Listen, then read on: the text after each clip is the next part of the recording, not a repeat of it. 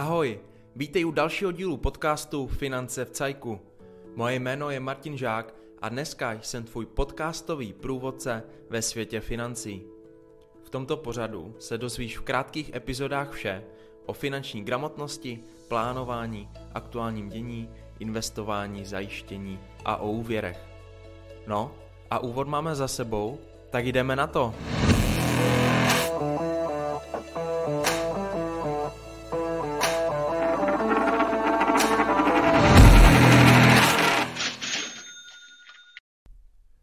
Investice jsou skvělým způsobem, jak zhodnotit své peníze.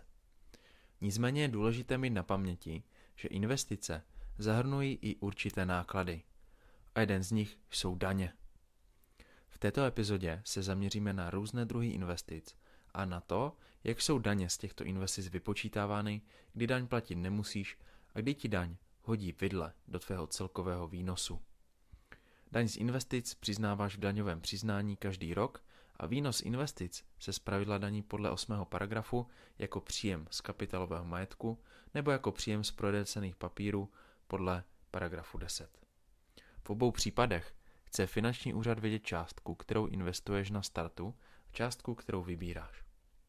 Rozdíl mezi těmito čísly bývá většinou zisk určený ke zdanění. Sazba daně je 15% u fyzických osob do daňového základu, který nebude převyšovat 48 násobek průměrné mzdy, čili něco přes 1,9 milionu korun. A od této částky už je to 23%. U právnických osob je sazba daně 19% a investice se berou jako obchodní majetek. Teď se pojďme mrknout na různé nástroje. Akcie a fondy. Asi nejpopulárnějšími investičními nástroji pro běžné investory jsou akcie a fondy kolektivního investování. Výnos u těchto nástrojů plyne z držení ceného papíru, který v čase roste na hodnotě. Ve který moment ale musím výnos danit? Jedná se o moment, kdy provedeš odkup. Občas si lidé myslí, že si mají počítat zisk za uplynulý rok, ale není tomu tak. Pokud máš totiž peníze stále zainvestovány, tak nemáš realizovaný zisk. Nic tedy danit nemusíš. Daň přichází tím pádem až ve chvíli prodeje akcie či podílové jednotky. A jelikož máme v Česku poměrně nízké daně a výhody oproti ostatním státům, tak se ti bude hodit takzvaný daňový tříletý test. Daňový test tě daně z výnosu u těchto nástrojů zbaví v případě, že akci či podílový list držíš alespoň tři roky. Jedná se tak o velké zvýhodnění těchto nástrojů jelikož při dlouhodobé investici nemusíš daně vůbec řešit. V praxi to znamená to, že pokud koupíš akci nebo zainvestuješ peníze do fondu kolektivního investování, tak třeba, abychom si to porovnali, tak za dva roky budeš dělat výběr, tak musíš danit 15% svůj výnos. Ale v případě, že tak učiníš až po třech letech, tak daň neplatíš a ani tento objem investice neuvádíš v daňovém přiznání. Je tu pak ještě jedno důležité pravidlo, které ti může pomoct, a to je osvobození od daně v případě, že objem odkupu za rok nepřesáhnul 100 000 korun. Pozor, zde jde ale o celou částku odkupu, nejen o zisk. Naopak pozor si dej, pokud se rozhodneš investovat do akcí či fondů vyplácející dividendy. Dividendový výnos podléhá daní a buď daň odvádíš ty v daňovém přiznání, nebo ti daň strhne rovnou emitent či investiční společnost. Za mě je toto docela důležitý aspekt při rozhodování. Zda nakoupit fond hodnotových akcí, který dividendy kumuluje a daň tady neplatíš, nebo nakoupit přímo akcie a z dividend platit daň. Teď se pojďme podívat na takový oříšek a tím oříškem jsou kryptoměny. Kryptoměny jsou totiž specifické investiční nástroje a určitě je nemůžeme zaměňovat za cené papíry. U kryptoměn podléhá výnos zdanění vždy.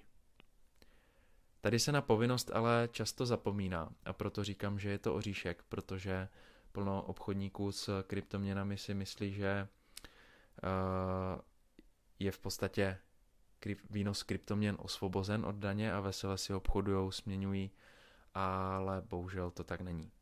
U kryptoměn se vlastně jedná o směnu a pokud třeba směním bitcoin za auto v autosalonu, tak bych měl opět danit.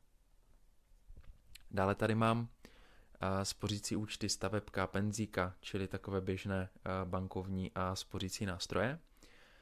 Co se týče spořícího účtu, tak ten využíváš určitě i ty, používá skoro každý a určitě ti v internetovém bankovnictví po připsání úroku svítí i sražená daň. Daň ti tedy automaticky z výnosu každý měsíc sráží banka a tady už žádný časový test nečekej. Stejně tak je to i v případě terminovaného vkladu. No a daní se nevyhne ani stavebko, ve kterém platíš opět daň z výnosu. Na závěr se pojďme podívat na penzíko, to je s daněním trošku složitější. U penzíka můžeš platit daň z výnosu a daň z příspěvku zaměstnavatele, ale taky nemusíš. Záleží totiž, jakou formou ty peníze vybereš. Pokud to je jednorázový výběr, tak daň zaplatíš a pokud zvolíš výplatu dlouhodobou rentou, tak budeš mít všechny peníze od daně osvobozeny. Na závěr se pojďme podívat ještě na dvojí zdanění. V některých případech se ti totiž může stát, že tvůj výnos bude zdaněný v zahraničí. Například u kuponu zahraničního dluhopisu nebo u výplaty zahraniční dividendy se ti tady toto může stát. Pro tyto případy má Česká republika s většinou států smlouvu o dvojím zdanění. Pokud ti tedy dividendu zdanil zahraniční stát minimálně 15%, tak už v České republice další daň ve většině případů platit nemusíš. Pokud by daň v zahraničí byla například 10%, tak v České republice doplatíš pouze 5%.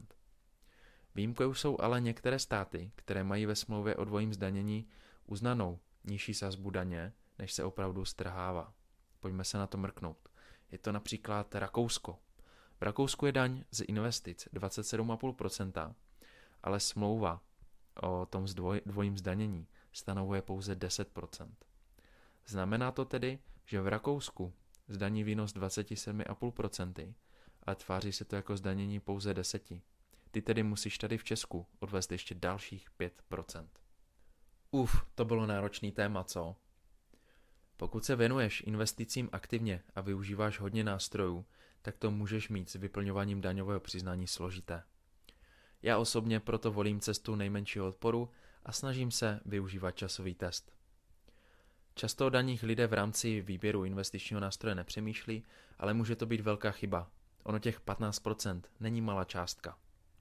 A teď si vem, že je tvůj daňový základ vyšší než 2 miliony a musíš platit daň 23%. Pak už se sakra vyplatí přemýšlet nad tím, jestli budu držet peníze 3 roky, nebo jestli chci dividendy. Malý tým na závěr je ještě ten, že od zisku lze odečíst ztrátové investice například z akcí v případě, že nejsou drženy déle než 3 roky. Obchodníci s akciemi proto na konci roku dělají často odprodej ztrátových akcí a i hned je nakoupí zpět, aby realizovali ztrátu a snížili si ten rok daň. No a jsme na konci epizody. Pokud řešíš specifický případ, dobrý daňový poradce či účetní ti může přijít vhod. Doufám, že máš finance i daně v cajku a příště se uslyšíme u tématu diverzifikace investičního portfolia. Podíváme se na diverzifikaci trošku do hloubky, takže to bude téma především pro posluchače, kteří už o investicích mají přehled. Věřím, že mezi ně patříš i ty. Tak ahoj. Děkuji za pozornost a těším se na vás v příští epizodě. www.financevcajku.cz